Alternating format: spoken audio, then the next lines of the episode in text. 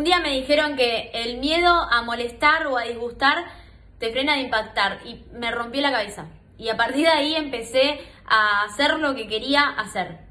Porque durante mucho tiempo me privaba a mí misma de hacer cosas que quería hacer, que sentía que eran para mí, porque tenía miedo de molestar, porque tenía miedo de que me critiquen, porque tenía miedo de no gustar si era de esa manera.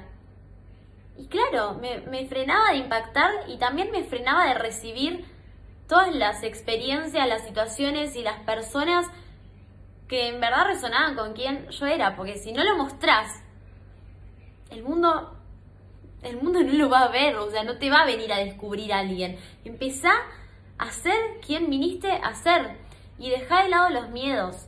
Dejá de lado ese miedo a, que a alguien no le guste. Le va a gustar a quien le tenga que gustar. Y si no le gusta, es porque no pertenece a, a, tu energía, a lo que tiene que estar cerca tuyo.